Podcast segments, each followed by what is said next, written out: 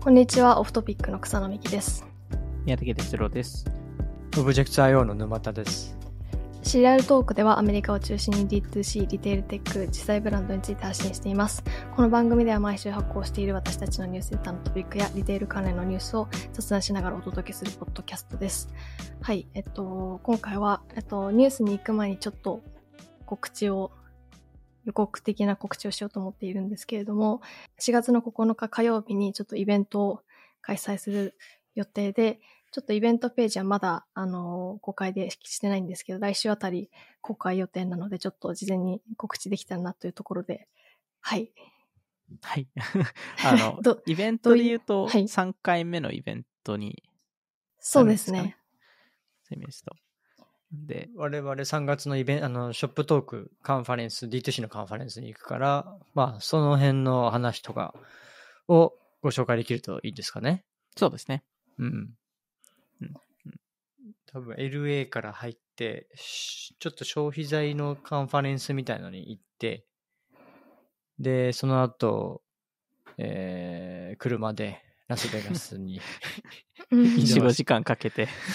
ですごい宮武さんはめちゃくちゃ嫌そうなんでいや、いや、そうではないです。え車で行く予定なんで、まだ、はい。そうですね。まだ確定ではないですから。確定ではないんで。で、えーショップトークラスベガスで、え3日間ですかね。まあ、ショップトーク自体はかなり大きめなイベントですよね。あの、ラスベガスでやりますけど、多分、あれ、数万人ぐらい来るんです。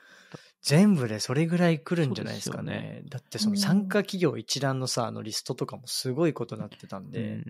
サービス側だけでも。そうですよね。ブランド側入れるとすごい人数なんじゃないですかね。うん、なんで結構なんか入るのにも、なんか、あの、結構なんか事前申請とかいろいろ必要だったり、えーして、で、えあ、そうですね、一応今、あの、数字回り見てますけど、一応1万人以上の参加者、900スポンサー、4000社ですね、リテールブランドだけで。っていう感じなので、ねまあかなり大きめなイベントで、えっと、結構そのソフトウェア企業とかですと多くの人人たちが行くので、起業家なり、なのでまあそういう人たちにも会いに会い会いに行けたらなっていう感じですね。夜はみんなカジノなんですかね、やっぱり。カジノと、まあそれぞれのなんか起業家の集まりみたいなのはありそうですよね。うんそうですね。ちょっとカジノ行かずにそっち行かずに行かないと。怒られちゃうんで、はい。じゃあちょっと詳細は来週以降っていうところで、ちょっと日程だけ空いている方は押さえていただけたらなっていうところで、4月のちょっとね9日ですね。4月の9日ではいす。。ちょっとはい押さえておきますんで。そうですよね。沼田さんが沼田抑 えないと 困りますよね沼田さん。と宮崎さんメインの声の。はい。じゃあちょっとニュース移りたいと思います。えっと、私が今日ピックアップしたのは、あの、えっと、セフォラとか、ルイ・ヴィトンとか、ディオールとかを、あの、親会社の LVMH がメディアの会社を作ったっていう話で、ちょっとそれの話をしたいなと思うんですけれども、まあニュースの自体は、そのブランドに対してそのマーケティングとしてそのテレビとか映画とか、まあオーディオとかコンテンツプロジェクトを一緒に共同開発、共同融資していくっていう、えっと、スーパーコネクタースタジオっていうかあの制作コンサルト企業と一緒にあのコンテンツを作っていくっていうところで、なんか、あの、過去にもラグジュアリーブランドがこう、コンテンツ映画とか作っていくっていうのはあったのかなっていうところで、えっと、去年とかだとサンローランがサンローランプロダクションズっていう制作会社を作って、日本映画を作ったりとか、あと、まあ、ハウス・オブ・グッチっていう、それは映画の影響でっていう意味で、ブランドのグッチのバッグが、需要がめちゃくちゃ急増したっていう話とか、ブランドの検索が上がったっていう話とか、まあ、過去にもそのシャネルとかが衣装提供したりみたいな話もあったと思うんですけど、なんか結構コンテンツの重要性が、まあ、さらに強まったなっていう感じをこのニュースを見て思いました。そうですね。まあ、このメディアの、えっと、まあ、事業自体は、あの、もちろんなんか自社で制作するパターンもあれば、まあ、出資するっていうか、パあの、まあ、出資っていうか、まあ、その、制作するための、あの、資金提供っていうパターンもあれば、あとはまあ、単純にそのブランド、まあ、プロダクトプレイスメントとして、うんあのうん、他の、まあ、テレビ、テレビ番組でしたり、映画に、まあ、そのブランドを入れられる、えーような、えっと、まあ、営業をかけるっていう、多分その3つの軸でお大きくやると思うので、まあ、やっぱり、ブランドとしては、その、なんかランウェイだけではなくて、やっぱりちゃんとそのコンテンツ、まあ、カルチャーになんかより紐づいた形でなんか表現したいっていう、あの、需要があるのかなっていうのを思いましたよね。これ映画だけじゃないですよね。多分ネットフリックスとか、そうですねそうそういうはいストリーミングコンテンツとかも含まれることってことですよね。そう、はい。今までもこういう取り組みはあったと思うんですけど、これはあえてこういう形で、その、なんなんですかねファ、ファンドなのか、なんか新たな会社として作る理由って何なんですかねまあなんか、ここに、な各ブランド、なんかひか各ブランドごとでやるのではなくても、LVMH 全体として、なんかど、どの作品にどういうものが、なんか、よい、なんかど、まあ、複数のブランドを一気に持っていけたりとか、まあそういう形なんじゃないかなっていうところですね。まあ、あとは多、分、単純にエンタメ業界ってより近くなるための、の、まあ一つの、まうん窓口を作りたかったってうんうんうんうんいうところかもしれないですよね。LVMH の代表の窓口はここですよっていうことですよね。なんか今までですと多分それこそ、その、えーアル、アルノー家のそそれぞれのメンバーからなんかそうですね。別々で来てたり、うんえーして JG たとに電話したりね。うんそうですね。なんでそれをなんか一つの、ま、なうんんかそれを一つの窓口にまとめたく、ままとめたかったのかなと思うので、まあ LVMH ですと今回そのアアントニーさん、まあ一番あの上の息子さんが、あの、担当するっぽいので、うんうんなるほど。そうですね。なんかね、あの住所の名前が社名になってるんですかね、これ。なんかいやらしいなと思って。いやらしいなのおしゃれな住所。結局アメリカなんですよね、でもこれ。多分そうですね。そうですまあ、いわ。ゆるハハリウッドにちはい近いところにいたいっていうところですよね、おそらくやっ。ぱインフルエンス力で言うと、アメリカのね、こういうえ商業、商エンターテインメント業界っていうのになってしまうのかなと思うんで。若干個人的に気になってるのは、どこまでそのハリウッドに力を入れて、どこまで例えば YouTube とか TikTok とか、そのそっちが、うんうんそのインフルエンサー側のところにもなんか力を入れるのかっていうのはちょっと気になってる部分ではありますね。うんそこにまでなんか進出してきたら面白いですけどね。なかなか多分それは今までないので。会社全体でこういう動きするのってやっぱなんか LVMH っぽいっすよね。まあ不動産とかも多分そうだと思うんですけど、あの会会社グループとして不動産所有してそこに自分のお店出すみたいな、なんかフォートナイトと提携したり、もうこの間やってたじゃないですか。はい。なんかそこに対して、これからやっぱりさらに盛り上がっていくものに対して先行投資するみたいな、なんかもともとが不動産業だから、なんか、やっぱこういう発想になっていくのかなとかちょっと思ったりして。まあ、それこそケリングとかは CA のあの半分以上の株式を、あの、まあ、えっと、去年でしたっけ？なんか買収してたと思うので、あの会長、あの、ケリングの、あの、会長の方が。なので、まあなんかそういう動きっていうのはすでに、えー出てきていいますし、まあそれこそ去年のなんか人気な、その映画とか見ても、結局なんかその IP ものとか、あの、まあおもちゃをあの、映画化したりとか、うん、待ってるね。待ってる、バービーか。まあバービーで、はい、うんうん。やってますし、まあでもそれこそ、プレイステーションと日産が、あの、グラントゥリスモをやってましたし、あの、テトリスも、きあの、去年映画出しましたし、あの、まあ、待ってるとかは多分、あの、バービー以外にホットウィールスとか、ウノとか、うんうんなんかマジックエイトボールのなんか映画を出そうとしてるらしいので、まあなんかそこら辺は多分引き続き、そのブランドがよりエンエンタメ化するためのなんか施策っていうのは、あの、出てくるのかなと思いましたね。最近だと、Apple TV プラスでニュールックっていうあのディオールのあの方の元にしたストーリーみたいなドラマとか始まったりとかして、それはなんかあんまりこの件とは関係ないんですけど、なんかその、まあ、物語としてあの伝えるっていうのはすごく面白いな。ちょっとだけ私も見てみたんですけど、なんかあの結構服の話はほほぼなく、今のところあんまりなくって、その人自身の話とか、その時代背景とか、その、クリエーションの話、結構その、キャッチコピーがその、想像、クリエーションだけが生きる道だったみたいなタイトルなんですけど、本当に、あの、戦争の話なので、なんか本当に、あの、ナチスの服を作ら作るか作らないかとか、うんそのうんドイツあの占領下の中でどうやって生きていくかみたいなデザイナーの人たちが、みたいな話はすごく、まあその、あの、実話をもとにのフィクションなので、まあ、すごく、あの、面白い話で、だなっていうのは思いました。それ協力してるんですか？ディオールが。なんかそれは、ね、記載はでもなかったですね。ななかった気があったの。でも、あんまり表には出てない気がします。出てでも、その最初に。に、その、ニュールックの、なんかその、ディオールのコレクションを出すシーンがあるんですけど、それはすごくかっこよかったですね。提供してる、うん提携してるのかちょっと。がっつり金出してるかもしれないです、ね。裏方では。あれ、汚い？言い方が汚い。まあ、それこそディオールですと LVMH になりますよね。そうですね、うん LVMH。うん。そうですよね。で、まあなんか、全体的に、まあそれこそハウス・オブ・グッチとかもそうだと思うんですけど、なんか、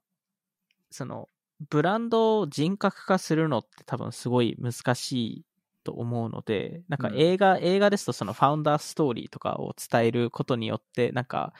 違う形で人格化っていうのも可能になると思うので、なんかそれの、それが一つの狙いなのかもしれないですよね。うんディオール自身のってことですね。はいまあこういうなんか、歴史あるブランドとかはね、そういう、あの、まあ、人格化しやすいというか、ストーリーとして紡ぎやすい、実際にストーリーがあるからいいなとは思うんですけど、逆にラグジュアリーブランドみたいにヘリテージのない新興ブランドとかだと、こういうなんか、こういう、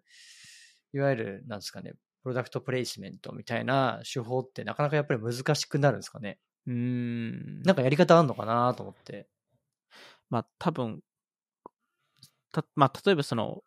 そのニュールックみたいな形とか、ハウス・グッチうんうんっていうか、パターンではないですよね。ではないよね。ね。なんか、全く新しいなんか番組のフォーマットを作るとか、ななんかもうちょっとその、例えば、それこそ YouTube に寄せるとか、うんうんなんかそ、そっち系でもある気がしますね。確かに。だから、シャークタンクに出るとかは一個そういうあれなのかそうでね。うん。その、こういうかっこいいなんかあの映画とかじゃないけど、うんうん。でもああいうところで、そういう、まあ、あの、動画っていうか、作品への門戸は開かれていて、そういうところに出てくみたいなやり方になるのかね。そうですね。まあ、あとやっぱりそのヘリテージのあるものに、ものとコラボしたりとか、そこで販売したりとかするっていうパターンですかね。まあ、オリポップも最近、あの、えーアメリカのサッカーチーム、うんえーの、なんかスタジアムで販売、あの、されるようになったと思うので、まあ、なんかそういう形で、あの、まあ、他の人のヘリテージを借りるっていううんうんところですよね。まあ、消費財とね、ディズニーのコラボとかはよくありますしね。うん。普通のブランドはちょっと難しいかもしれないですね。うん、まあ、なんか、あとはまあそこに対して、やっぱりリターンが明確ではないので、あの、リターンは多分長期的に出てくるもの、まあブランドマーケティングみたいな感じだからね。そうですね。うん。なので、そうすると、まあ、お金が、リソースが限られている D2C ブランドからすると、なかなか手を、手が出しにくい領域ではあるっていうところですよね。そうですね。まあ、ポッピみたいにね、ポピーみたいに、あの、スーパーボール広告出せるところは別ですけど、あれもだって短期的な成果って感じじゃないっしょ。そうですね。あそこは、まあでも短期的な成果、あのまあいわゆるその広告でリターンを得ようとしてししてない可能性はあるかなと思うので、うんあの、そこでまあ信頼度を得るっていうところと、まあ、もしかしたら売却に向けてのまあそこのね、仕掛け、仕込みかもしれないので。なるほど。うん。逆に若いブランドとかがその映画とかのコンテンツで衣装提供を積極的にできるよう今私もどうやってややられてるのかわかんないんですけどそういうのがなんかどうしてるのかなっていうのはちょっと気になりますね。既存の映画に服を出しがどう出していくかみたいなでもなんかそれこそユーフォリアとかそういうことやってなかったでしたっけ、なんかもうちょっと新興ブランドとかのなんか服を使使ってたりとか、まあなんかそれこそ草野さん前言ってたその韓国のなんかそのアイドルグループとかミュージックビデオでなんかもうちょっと新興ブランドのあのうん。服とかバッグとか使ってそれをそれがなんか逆にそそこで出すからバズるみたいな。うーん。なんで、もしそういう形での、なんか、あの、IP、まあ IP の活用法っていうのあるのかもしれないです。ただ、なんか彼らがどういうふうにそこに見つか、見つ見つから、見つけられてるのかがわからないですけどね。そうですね。それが本当なんか急に履いてたみたいなことが多いらしい。でなんかブラウンズっていうブランド、スニーカーブランドの、が韓国のそのアイドルグループが履いてて、別にそれなんかうん、衣装協力頼まれたわけでもなくて、急に履いてたらしくて、うんこれ、まあ言って大丈夫だよね、まあ。多分大丈夫だと思います。それこそアーティファクト、アーティファクトも、あの、韓国のアイドルグループが入ってたの入ってたです。はい。えーうんあの、あれ、あれ何でしたっけ？あの、赤いブーツ作ってたミスチフ。ミスチフも、あの、か、か K-POP アイドルにギフティングしてましたね、いっぱい。ミスチフギフティングしてんだ。ギフティングしてわざわうんざ、うんあの、ロゴ入れてましたね。ロゴ入れたい別のカラー作ったりとか、え見かけましたね。ー、なまあるほどね。そういう意味ですと、まあ、それから進行系のブランドにもよる、だいぶよるとは思うんですけど、なんかもう少しそのデザイナー寄りのものとかであれば、その、それこそそういう、あの、K-POP のアイドルグループの、まあ、事務所と仲良くな、ななりに行ったりとか、うんまあ、営業かけたりとかするっていうのはより重要になるかもしれないうんので、まあそこもなんか、商材にもだいぶ、だいぶよるんですかね。まあそのファッションとかだったらね、そういうのできるからね。ベッドシーツとかだと結構むずいよね。でもわかんないですよ。ミュージックビデオでベッドシー ベッドシーツが出てわましたね。かんないでしょ、どこのやつか。これはブルックリネンだっていう。パラシュートが衣装提供みたいな。商材によるでしょうね、そこは。まあ逆になんかベッドシーツはベッドシーツだったらなんかね、違う形でエンタメと絡めるかもしれないですし。それこそ意味とかも、あの、うんあの、どっかのヒップホップの、あの、方のミュージックビデオにも、なんか、あの、何も知らされず、あの、出てたので、たまにそういうのありますよね。そう、出てたね。出てましたね。インスタントラーメン出すんだみたいな。なんかスーパーで踊ってスーパーのたので。ちょっとだけ話戻るんですけど、さっきの映画、ドラマの話とかは、その、ディオールもいるし、ココシャネルもいるし、なんかバレンシアガもいるし、みたいな、その、時代を作ってきた人たちがいたっていう、そこのシーンの面白さみたいなのもあると思うので、なんかそれこそ日本のストリートシーンができた、そこの映画とか見てみ、なんかいいね見てみたいなというのは思いましたね。確かに。面白そう。お面白そうっすね、それ。誰が誰が使われるんですかね、俳優として。いや、まあ、幼児山本さんとかはどうなんですかね。あ若い頃ってなるともう分かんないからね、俺ら。そうですよね。若い頃でしょ？わかんないうん。